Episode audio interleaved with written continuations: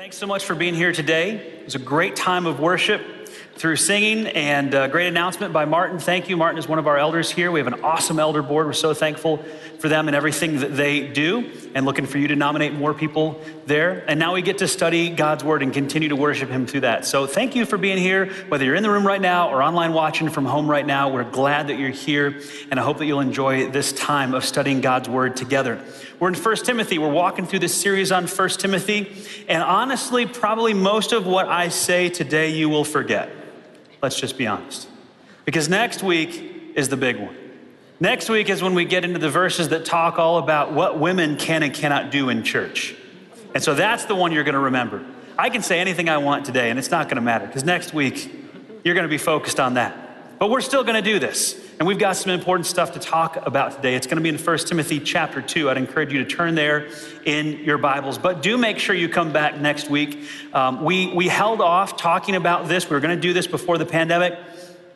We held off talking about women in church leadership roles and those sorts of things because we were just doing it live stream, you know, and, and, and it, did, what didn't seem like a good idea. And then when we came back, we thought, well, this will be over soon and we'll all be back together again. And then that didn't happen. And, and here we are, and we're still not all back together again. We still have more people watched online than are actually in the room on any given Sunday. And that's okay. We understand. In fact, I, I did this survey this week about the worship services. Many of you filled it out. Thank you. And a good number of you are still watching online from home um, because of the pandemic. So we, we get all of that, but we do need to talk talk about this. So that's why we're back in 1 Timothy. Next week, we're going to get into that issue. Today, we've got a different issue to address. It's still going to involve men and women. You're going to love it.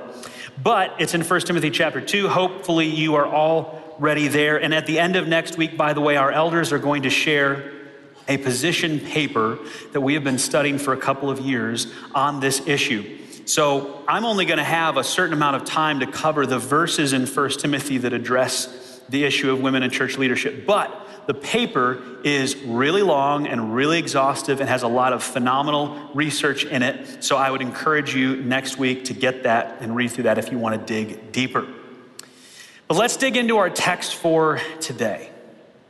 I want to start this way Ministry life can be a real pain sometimes. It really can. It can be full of all sorts of problems, and nobody knew this better than Timothy. Timothy was a young man when he got hooked up with this guy named Paul and they started traveling around. He was mentored by Paul. They went to all these different places and planted churches and made disciples and had an amazing time doing this, I am sure. But disciples are people and people have problems. And the more people you have, the more problems you have, the more complex those problems get. And as they planted these churches and these churches grew, these churches had problems because these churches were made up of people. And as the churches grew, the problems grew in complexity and it was more and more difficult to keep up with everything. You, you, can imagine you've got this church spread out all over a, a region, and they all kind of view themselves as part of one church. But it's really hard to know for sure when someone is doing something that maybe they shouldn't be doing in the church over here. Maybe they're spreading some false teaching, and over here they're spreading some gossip, and over here they're, they're uh, leading people into kind of a faction within the church. And you've got all these different things going on over here. They're arguing, and, and it's hard to keep up with that, especially in a day and age when you don't have good technology. Even if you do have technology, it's not easy but, but you don't have any of that. And so these churches that have grown quite large and regional churches, it's hard to keep track of everything going on. And it's just Paul is looking at this church in Ephesus. He's there with Timothy. They've spent a couple of years there. And he's saying, This church still has so many problems.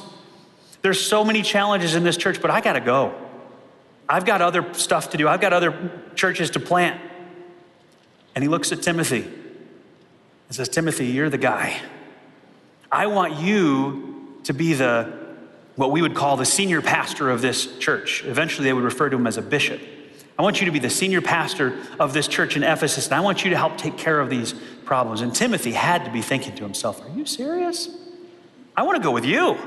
I want to go do the fun stuff. I want to go do the, the, the, ministry stuff. We go around, and we're preaching the gospel to people, and we're seeing people come to Christ, and they're so excited that they, they leave behind all their differences and they just get along with each other because they just found the gospel, and it's this amazing transformation that happens. They're all united. It's what happens after a few years that's not so fun.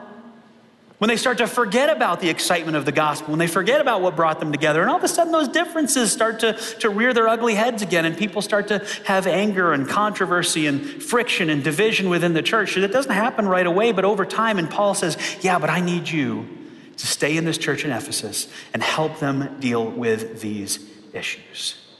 To lead this church, to correct the people that are spreading wrong thinking and wrong teaching, and Timothy stays in Ephesus. But it certainly was not easy. And I have to imagine Timothy, he's thinking, I just want to do ministry. And I just spend all my time putting out fires.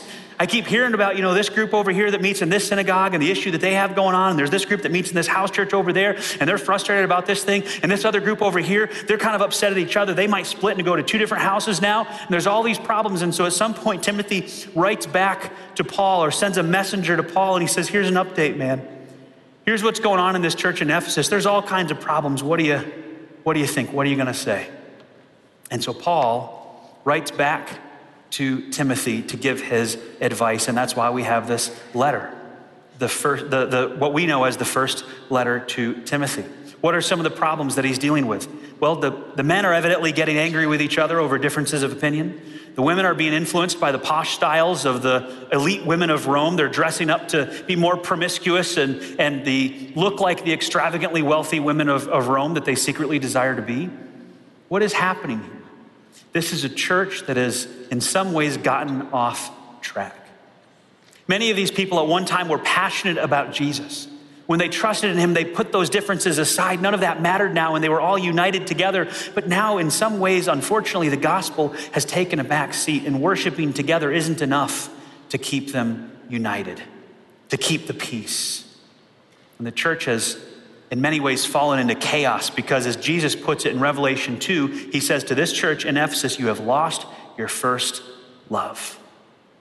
You've gotten away from what matters most, distracted by so many less important things. So, Paul writes this letter to give encouragement to Timothy because he knows he needs encouragement and to tell him to get back to the basics. Don't get caught up in all the distractions. Call people back to what really matters. In our text for today, he's going to write about worship services in particular, something that can be a little controversial. And so we're going to dig into these verses today. Before we do that, would you just bow your heads in prayer with me and ask God to give us wisdom? Heavenly Father, this is your word and we treasure it and we love it and we love what you teach us from it, God. And we know that there are some passages in here that can be difficult to understand. In fact, I love what Peter said about Paul's writings when he said, We know that Paul has written some things that are difficult to understand. And it's, it's true at times. But Lord, that, that means we need to study it and we need to wrestle with it and, and we need to, to dig into it to understand the truth that is there. Help us to do that today, Lord. Give us wisdom and insight to listen to your word, to understand it, and to rightly apply it to our lives today. And in Jesus' name we pray. Amen.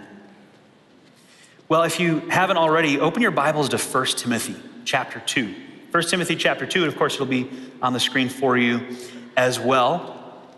We're going to read through this and then we're going to walk through this. So, Paul says, first of all, in every place of worship, in verse 8, I want men to pray with holy hands lifted up to God, free from anger and controversy.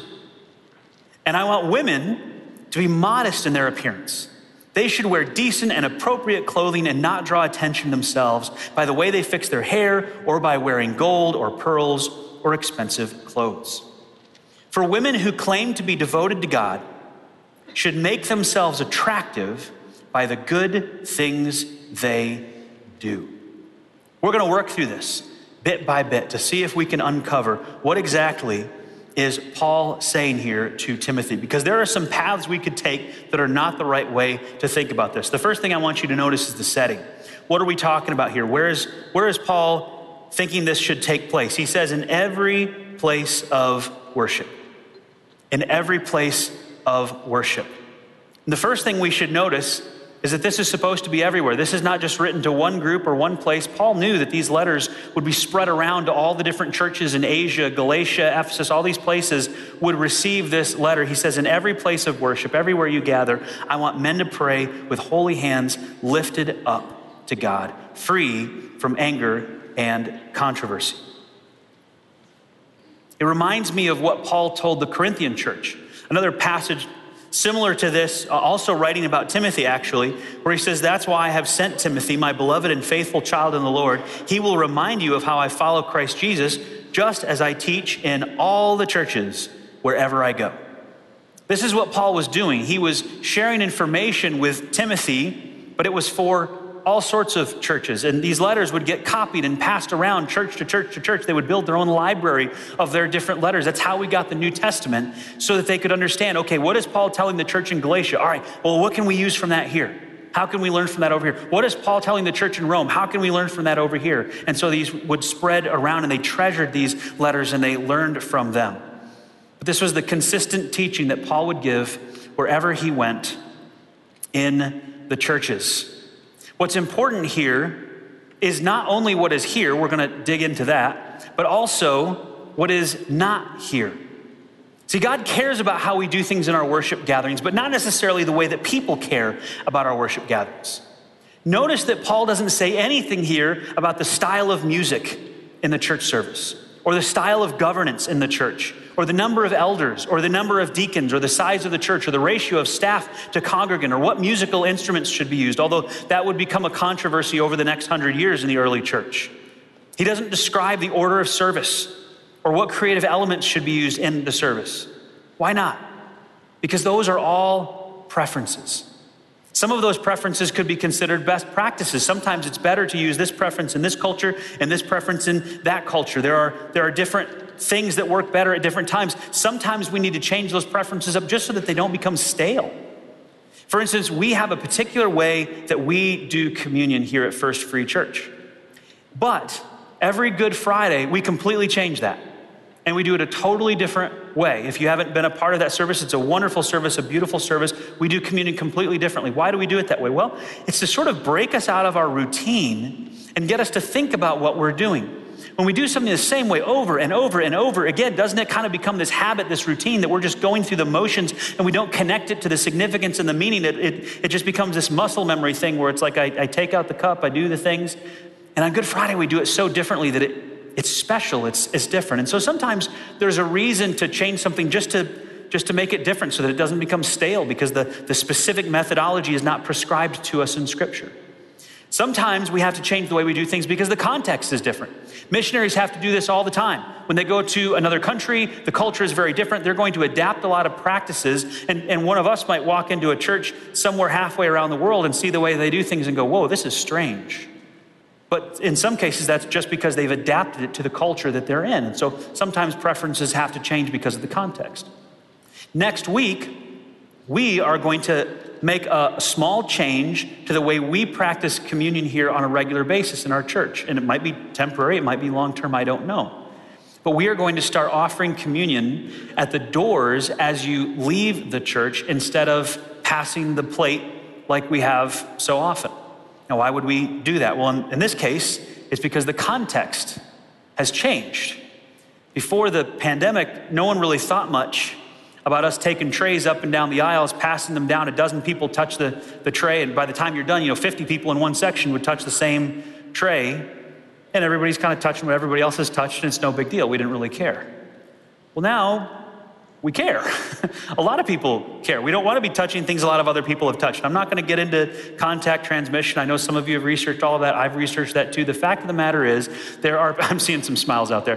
The fact of the matter is, there are, there are always going to be some people who come to our church and some visitors who come to our church who are going to be sitting at the end of that row, and they're going to be the last one, and the tray's going to be coming to them, and, ugh, I have to touch that after everybody else touched it? And I don't, I don't know if they're going to get anything from it or not, but we don't want them to feel uncomfortable. So our elders had a conversation about this and said, you know what, we, we need to change this practice. Now, you know, during the, during the last several months, what we've been doing is we've had the, the rows blocked off with signs so that you could walk through the row with, as, with an usher, and that way only one person touched the tray. And all you had to touch was your one stack of cups, you know? And that worked pretty well until we started to find out that on many of our Sundays, we were too full in here with social distancing to keep those rows closed. And we even had some people come in, look around, couldn't find a spot that would work for them, and then just left, which is terrible. And so we opened up the rows so everybody could kind of sit, you know, wherever they wanted, you know, still kind of distancing as you feel appropriate, but not as blocked off with those rows separated. That presents a problem for communion. How do we do communion if we're not going to pass the trays and we don't have rows that we can walk through with our ushers? So we're changing it. And we're going to try it. And we don't know if it's going to work well. It may work terribly. I don't know.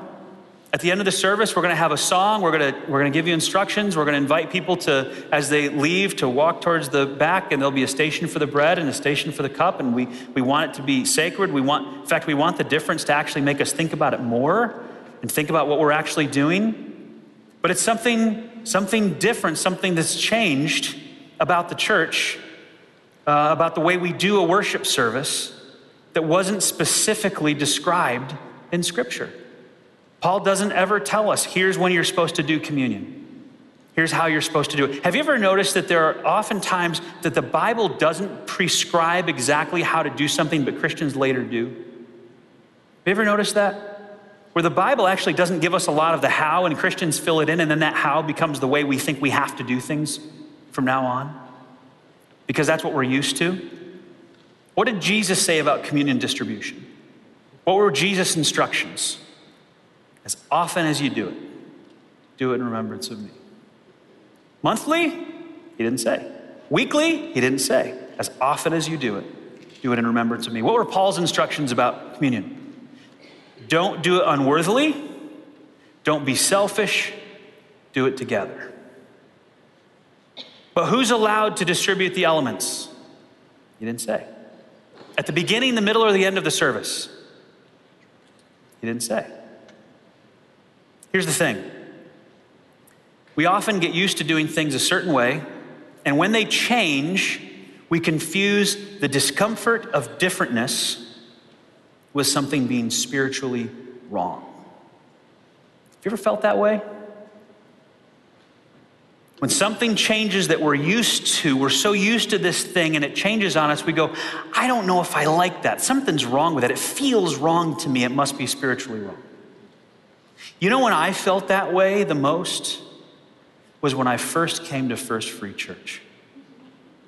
And I sat through the worship services and I went, they do things differently here.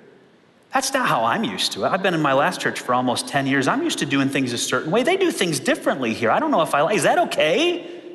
I don't know if that's okay. And I honestly had to go back to my Bible and spend some time in prayer and address my own preconceptions and my own thoughts of the way things should be done and realize, you know what? Bible doesn't say anything about that. Guess it's okay. We have to check our preconceptions because oftentimes it's the differentness that creates a discomfort in us, and we confuse that for a spiritual problem when really it's just a preference. The Bible actually gives us a tremendous amount of freedom for the how of church.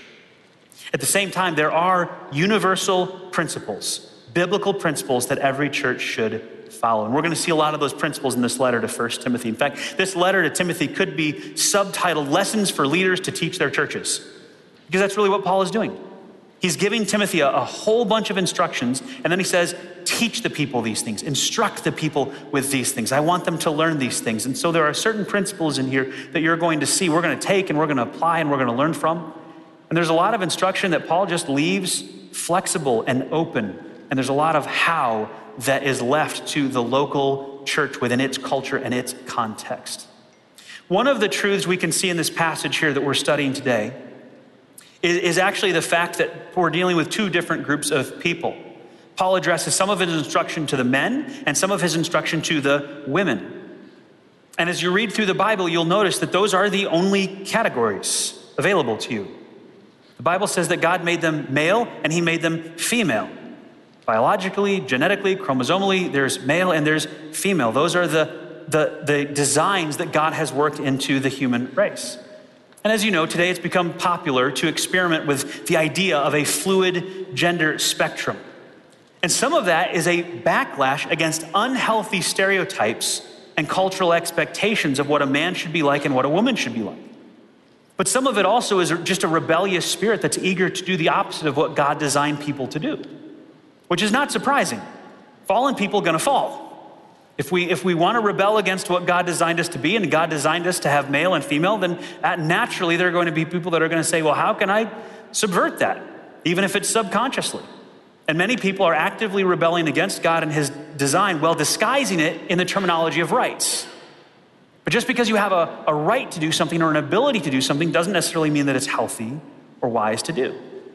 The Bible teaches that there are two distinct genders, men and women, there's male and female if you want to get biological about it, and that those types are fundamentally different from each other while also sharing a tremendous amount in common.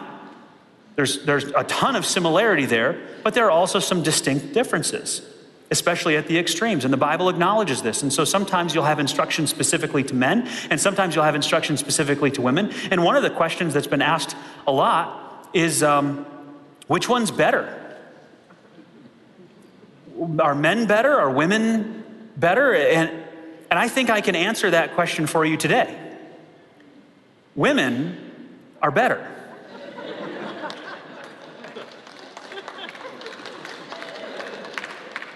At being women. And men are better at being men because that's how God designed them. But here's the thing being a man should not be confused with any cultural stereotype of masculinity. When I was growing up, I loved watching John Wayne movies. I think I've seen just about every movie John Wayne ever made. And every time you watch a John Wayne, anybody else out there you watch John Wayne movies, do you know what I'm talking about? Okay. Some people really big fans. Every time you watch a John Wayne movie for about 15 minutes, you feel really macho afterward. You know what I'm talking about? You just walk around calling people pilgrim. Like, that's a John Wayne thing. You just you, you watch that movie and you almost feel like you're John Wayne when you're done. You've got this idea of what does masculinity look like and what does it mean to be a man, you know? And, and he's that representation of you uh, for you for the next 15 minutes. But the thing is, movies set this expectation in our minds, and our culture and TV shows and books and all these other things set an expectation for us of, of what this should be stereotypically. But movies are not real, and movies are not the ultimate source of truth. If you want to know what a man should be like, read the book from the guy that made men. If you want to know what a woman should be like, read the book from the God who created women. If you take God's word and you look at all the passages that speak to men and what they are supposed to do, you will have a picture of what a biblical man is supposed to look like, and everything else is just preferences and culture. And the same thing goes for women. There are a lot of layers that we have added to the stereotype of what a man needs to be or what a woman needs to be. And honestly, a lot of what's going on in our culture right now is a backlash against those extra things we've added and said, if you want to be a man, you got to be like this. You got to be like John Wayne. Or if you want to be a woman, you've got to be like this. And in many cases, the backlash is, is not unwarranted, it just goes too far because we have added layers to what the Bible says about what a biblical man should be like and what a biblical woman should be like. The Bible does say that God created men and women, male and female. The Bible does say that men and women are different. And because they're different, God gives them some unique instructions. And that's a wonderful thing. I mean, aren't you thankful that in the Bible we don't only find instructions for men? Or only find instructions for women. There's instructions for men and for women, and a whole lot for both. And honestly, most of the instruction for men can also apply to the women, but it's uniquely directed to the men. And most of the instruction to the women can also apply to the men, but it's uniquely directed to the women because God cares about both, because both are made in His image, and He wants to see both flourish and thrive together. And that's a part of what this letter is about. How can men and women, with all of their differentness, gifted by God in that way, come together and worship together in a beautiful way, honoring the God that made them the way He designed them to be? And so Paul says in 1 Timothy 8, in every place, I want men to pray. In every place, I want men to pray. I think it's very interesting here that Paul only wants the men to pray and not the women. And this is for every place of worship, remember. Only men should be doing the prayers in worship services. I have the undivided attention of every woman in the room right now, and most of the men. Is that true? Is that a true statement? How do you know if it's a true statement? I want to do a little sidebar right now on biblical interpretation. and give you some keys to studying the Bible, to how you can understand when an interpretation is right and when an interpretation is wrong. Because so much of what we get wrong in our Christian culture is when we read a verse and someone who wrote a blog article has done a really good job convincing us of thinking, well, that, that must be what that means. When the reality is, it's one possible interpretation of many possible interpretations. And how do we start to find out what's the right one? And I'm not here to tell you that that's always an easy thing to do. But there are some things that you can learn about studying the Bible that will help you as we go through the rest of this series and will help you in your own personal Bible study. I'm going to give you four keys to biblical interpretation. You might want to write these down. Uh, you might want to take a picture once we get them all up on the screen. But I want you to learn these four keys that are going to help us to understand is what I just said about Paul's instruction to men praying in the church, is that true or is that a false interpretation? The first one I want to tell you about is consider the context of the instruction. The context of the instruction. Is there something unique about the audience or the historical setting that should impact the way we interpret this instruction? Now, in this case, Paul is pretty clear that this is for every place of worship.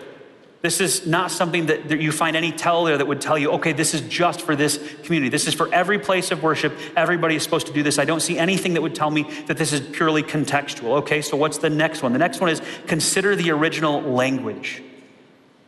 Is there something about these words in the text, especially the original Greek that, that they were written in? Is there something that we can learn from that will tell us how this was used outside of the Bible so we better understand how Paul was probably using it at that time? This, by the way, is one reason why virtually all modern translations of the Bible, the main ones anyway, are better than the older translations of the Bible. The reason for that is the more we dig and the more manuscripts we uncover and the more literature we uncover from, from 2,000 years ago, the better understanding we have of the ancient languages. We understand Koine Greek infinitely better now than we did 100 years ago. And so our translations are better now than they were 100 years ago. And so the, the reality is that as we get, ironically, as we get farther away, because of all of the research and study that is done and the new manuscripts that are dug up, we actually have a more accurate and faithful picture of the original text than we did 100 years ago or 200 years ago. And it's not because anybody did anything wrong, it's because they did not have the massive scope of information available to them when they were doing their earlier translations. They did not have databases where they could look up how this word was used in thousands of different ancient pieces pieces of, of literature to be able to have a better sense for what might this word have meant. I'll give you one quick example of this. Uh, the word ecclesia. Many of you may know ecclesia is the word that's used for the church in the New Testament. And, and many a sermon has been given about the significance of the fact that if you take back ecclesia to its root words, ek and kaleo, that it, it means called out. Uh, ek would be out or from, and kaleo means call. And so there is this great rich meaning in the fact that the church is the called out ones, and it's the ecclesia. And every time you see ecclesia, it's the called out ones. But the reality is that for a long time before the New Testament was written, ecclesia had already become a normal word that just meant gathering. It was just a gathering of people. Is it nice that the root words say call and out? Yeah, that's neat. But does it have the same kind of impact or significance that often gets applied to it when literally ecclesia was used for a political gathering and a religious gathering, another gathering of people over here at that time? It's just the standard word they used for a gathering of people. And so sometimes we make the mistake of missing, because of that context of the original language, what a word might really mean. What might it mean in its historical linguistic context? I don't see anything in this passage here that would give me a strong leading one way or the other about what this means from the historical context linguistically. So let me give you another principle. Consider other similar passages in Scripture. Sometimes a possible interpretation can be crossed off the list just because we look at another place in, in the Bible and we see that that contradicts what our other interpretation of this passage must be, so it can't mean that.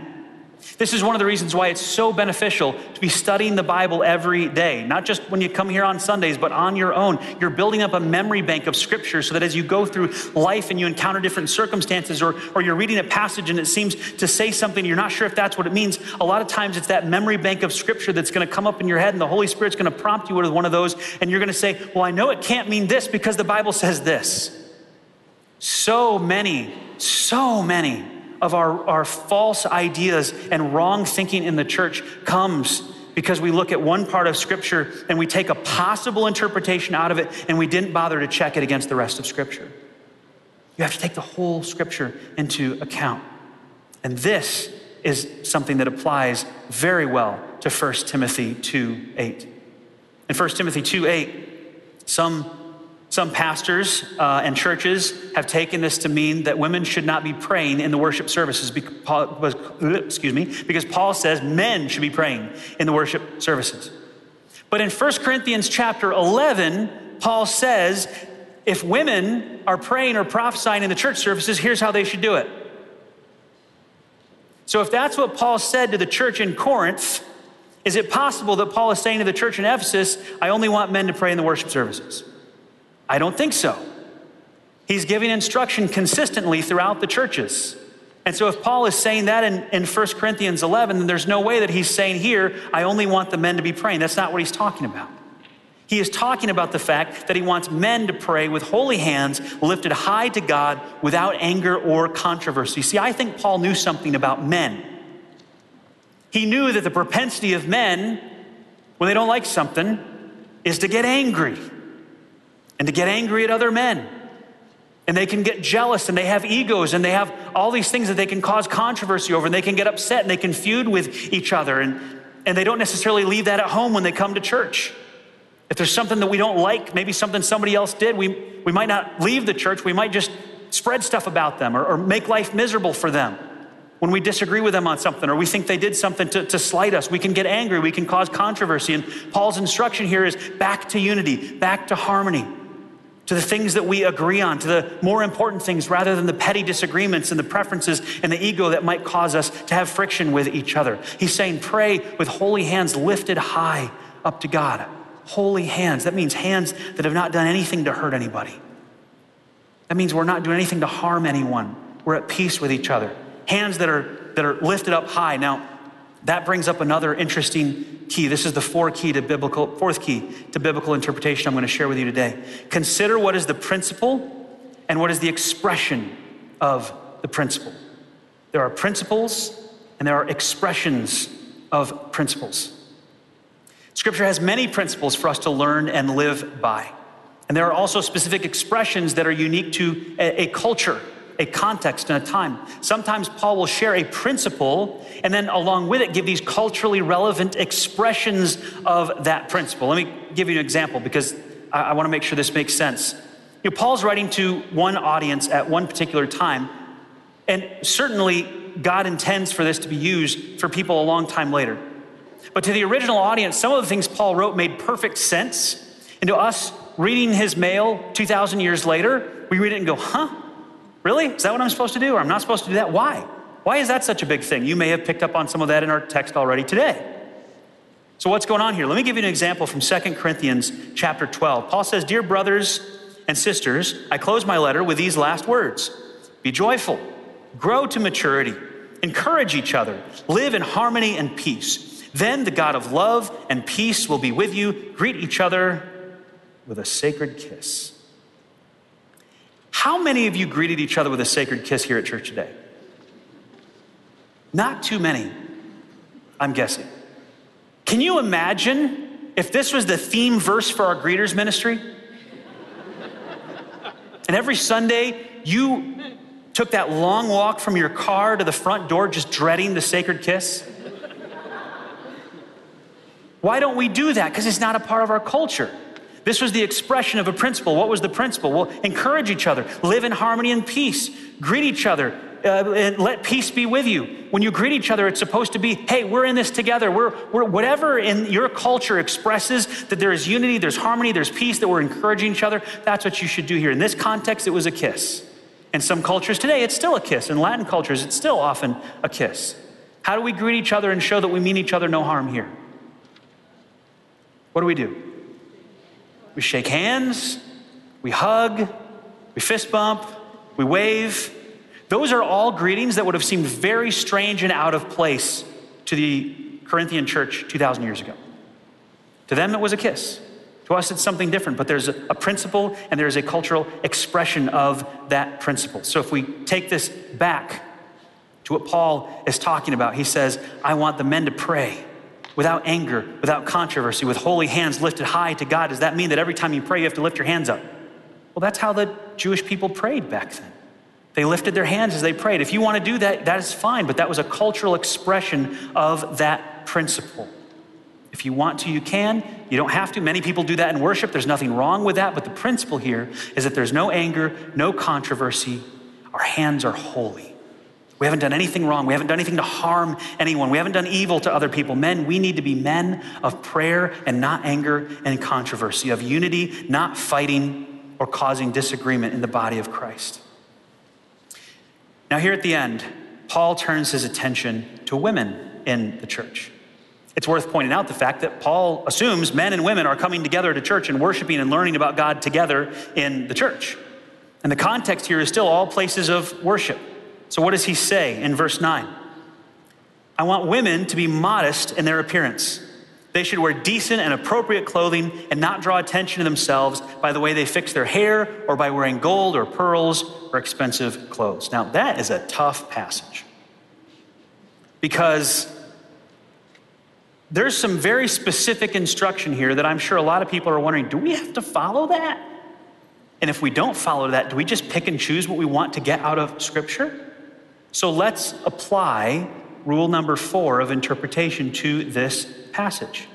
What is the principle here? What's the principle? You got it. Be modest.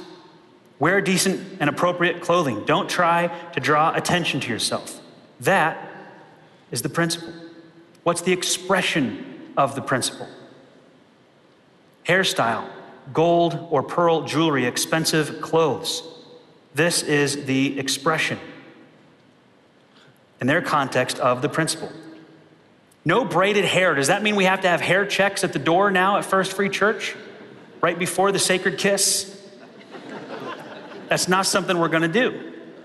The principle is fairly clear here. There is a principle and there is an expression of the principle, and we have to read these ancient texts understanding that and, and learning to decipher between the two. And that's going to continue to be important as we study further into 1 Timothy in future weeks. See, in Ephesus at the time, the lifestyles of the Roman elites were starting to infiltrate Ephesian culture. And it was trendy to dress like the elite women of Rome did. We know this from other literature at the time. How these, these lifestyles and, and uh, hairstyles and fashion was starting to come into Ephesian. And the Ephesian women were trying to dress like the women of Rome, who were very promiscuous. They were very sexually open in their lifestyle. And they, there was a lot of indecency, immodesty, immorality. And so at that time, the, the symbols of that were braided hair and gold and pearl jewelry. It sent this message I want to be like the promiscuous women of Rome or at least be seen that way. What's our cultural expression of that principle today? If we were to take that expression forward today, our expression of that might be don't dress like a pop star. The elite women of Rome today are mostly the singers or celebrities who are desperate for attention. And they're so desperate for attention that they will do crazy things and say crazy things and wear crazy things to get your attention. So they dress as skimpy as possible and they get edgy in their music videos and they want to be seen as a sex symbol. Why? Because sex sells and it feeds their ego. And just like the Ephesian women were starting to copy the promiscuous lifestyles of the elites of their day, what do little girls today, especially, and, and some boys as well, want to dress like today? Raunchy pop stars. It's a, it's a part of the culture, and it's, it's something that's affecting people just like it did in Ephesus. There is nothing new under the sun. This is not new. In fact, I'm not even sure if our culture is as bad as the culture was back in Paul's day. It was pretty bad.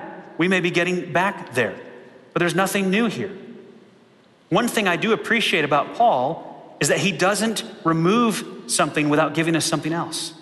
So if he's going to say, don't be immodest, don't wear inappropriate clothes or, or anything that's designed to make you look like someone with loose morals, he's going to replace it with something else. And here's what he says in verse 10 He says, For women who claim to be devoted to God should make themselves attractive by the good things they do. You want to look attractive? Serve people. You want to be an attractive person? Help people. Do good to others in Jesus' name. Now, let me be clear. The main reason of this verse is not about being attractive to men. Paul says nothing about that here. It's just being attractive in general. If you're devoted to God, then you want to be attractive by the good things you do, not by how you make yourself look. But it does apply to, for instance, women who are looking for a husband and trying to find someone who would be a good husband. If you try to attract a man by dressing provocatively, you're attracting a man who is attracted to the wrong things. And that's not likely to change. And if you want to attract a man who is godly and has good character and is devoted to Christ and cares about people and makes wise choices and would probably be a good husband and father, then get involved in serving. This is advice that I gave back in college to many a young person who was just desperate to find someone. Get involved in serving. You'll meet better people there than where you're going right now. And also, doing good and helping other people and being content in that is so much better and more attractive than trying to attract with your looks. If a guy's attracted to you partly because of your heart for serving others and your devotion to God, he's attracted to the right things. And that's not likely to change. But I do want to be clear that's not ultimately what this verse is about. It, it, it, can apply there, the principle can apply there, but this verse is, is not ultimately about that. Because I want to be clear about this. Paul is not saying, I want women to be modest in their appearance for the sake of the men. That's not what he's saying. Many people have interpreted this this way, but that is not at all what he is saying here. He's not saying, I want women to be modest in their appearance so they don't cause the men to sin by lusting. See, there are two lies that get spread around about this, and, and it's, it's big in our Christian culture right now, especially. One lie is that it's really all about the men. And women have a responsibility to not be immodest because they are leading the men into sin. So then, what's the implication when men sin? The woman made me do it. That is literally the oldest excuse in the book. And that is not what Paul is saying here. Not at all. Men are responsible for their own thoughts and actions. Now, should women, in keeping with the instruction of the Bible, seek to not be a stumbling block to men? Yes, but not because otherwise they're causing the men to sin, but because the Bible tells them, don't be a, a stumbling block. But there's another lie that gets pushed around about modesty in our culture today, which is this. Since women aren't responsible for men's thoughts or behaviors or actions, they should dress however they want and as immodestly as they want. In fact, for you to tell me not to dress however I want is oppression. And you're oppressing me. And so I'm actually going to go overboard. I'm going to do the other thing. In fact, I'm going to post all kinds of pictures about it because I want you to know just how free and open I am and how, how if you're going to lust or sin or anything like that, it's completely on you. And you know what? It is on him. It is his own sin, but it's also yours. Because Paul specifically says, don't dress immodestly, not because of the dude, because of you. Paul doesn't make it about men at all. He's already dealt with the men. Stop anger, stop controversy, pray with holy hands. This is addressed to the women. And here's what he's saying to the women. If you think about this carefully, he's saying, don't find your identity or value or attractiveness in your outward appearance. Make yourself attractive by the good things you do. Literally, what he says here is adorn yourself with good works. To adorn means to decorate. That's what it means. Decorate yourself, adorn yourself with good works. Has nothing to do with the men at all. When I was a kid, I went through the Awana program and I had this uniform Anybody go through Awana here? I love Awana. I, lo- I absolutely love it. I think everybody should, all kids should go through Awana. I learned so many Bible verses in Awana, it was amazing. They still pop into my head. But I had all the uniforms, you know, I had the Sparky vest, and I had the, the shirt and what used to be called Pioneers, and, and they had these bars across the shirt that you would add these little medals to. And you'd always like stab your finger trying to poke them through there, you know, and get a little blood on you, and it was just part of the experience. But over time, you would decorate yourself with these things that, that showed I completed this, this assignment, I completed this section, I completed these verses, I completed this task that I'm supposed to do. And so it became this decoration, this adornment of here's the good stuff that I do. And what Paul is saying here is, hey, don't look at don't look at your beauty and your hairstyle and your jewelry and your accessories and your car and all these extra things, the trappings of life, as the thing that make you really attractive and decorate you well and make it look like you got it all together. Look at the good that you're doing.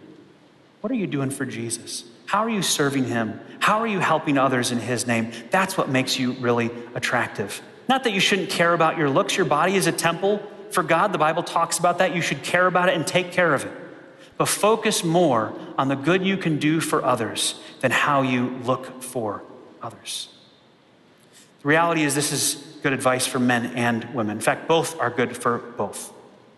One is clearly targeted at the men, one is clearly targeted at the women, and that makes sense. But both of us need to learn from both of these things to have unity and peace, to not get angry with each other, to not cause controversy, to not care so much about how we look or outward appearances. I mean, what is it for the guys? Cars, smoker, guns, I don't know. Whatever your thing is, we like to look good for other people. We like to make ourselves attractive in different ways. We like to make other people jealous. But what does Paul say? Don't care so much about those things. You want to make yourself attractive? Men and women. Do it by the good things that you're doing. Let me pray for you.